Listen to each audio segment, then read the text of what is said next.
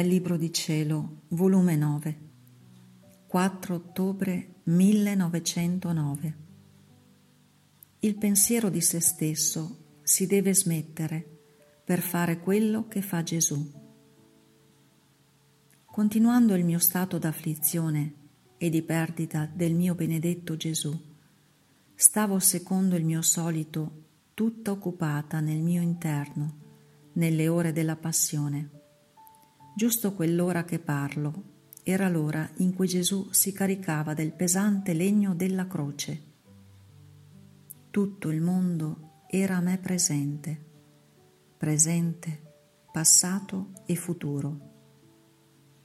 Tutta la mia fantasia pareva che vedesse tutte le colpe di tutte le generazioni, che pressavano e quasi schiacciavano il benigno Gesù, sicché la croce non era altro che fuscello di paglia, ombra di peso a confronto di tutti i peccati. Ed io che cercavo di stringermi presso Gesù e dicevo: «Vedi mia vita, mio bene, mi sto io tutti per loro.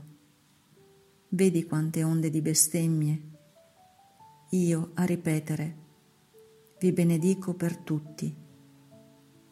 Quante onde di amarezze, di odi, di disprezzi, di ingratitudini, di pochissimo amore. Ed io voglio raddolcirvi per tutti, amarvi per tutti, ringraziarvi, adorarvi, onorarvi per tutti. Ma le mie riparazioni sono fredde, meschine, finite. Tu che sei l'offeso sei infinito. Quindi anche le mie riparazioni, il mio amore, voglio farlo infinito.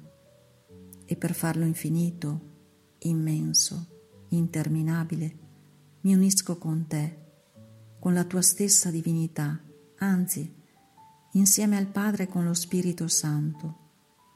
E vi benedico con le vostre benedizioni, vi amo col vostro amore, vi raddolcisco con le vostre stesse dolcezze, vi onoro, vi adoro come fate tra le divine persone. Ma chi può dire tutte le sciocchezze che dicevo? Non la finirei mai se volessi dire tutto. Quando mi trovo nelle ore della passione, mi sento che insieme con Gesù, io pure abbracciassi l'immensità del suo operato e per tutti e per ciascuno glorifico Iddio, riparo, impetro per tutti e quindi il dirlo tutto mi riesce difficile. Onde, mentre ciò facevo, il pensiero mi ha detto: «Pensa ai peccati degli altri e i tuoi. Pensa a te, ripara per te». Quindi ho cercato di pensare ai miei mali, alle mie grandi miserie, alle privazioni di Gesù a causa dei miei peccati e distraendomi dalle cose solite nel mio interno, piangevo la mia grande sventura. In questo mentre, il mio sempre amabile Gesù si è mosso nel mio interno e con voce sensibile mi ha detto: «Vuoi tu arbitrarti? L'operato del tuo interno non è tuo, ma mio.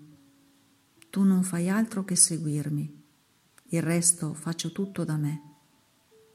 Il pensiero di te stessa lo devi smettere, non devi fare altro che ciò che voglio io.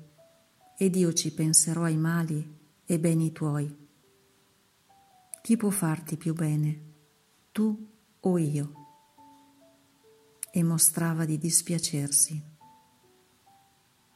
Onde mi son messa a seguirlo, ma poco dopo, giunta a un altro punto del viaggio del Calvario, in cui più che mai mi internavo nelle diverse intenzioni di Gesù, il pensiero mi ha detto: «Non solo devi smettere il pensiero di santificarti, ma anche di salvarti. non vedi che per te non sei buona a nulla? Che ti gioverà il fare per gli altri?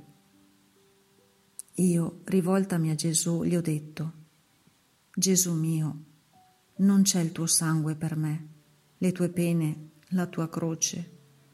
Sono stata tanto cattiva che, avendole con le mie colpe calpestato sotto dei miei piedi, tu forse l'hai esaurito per me.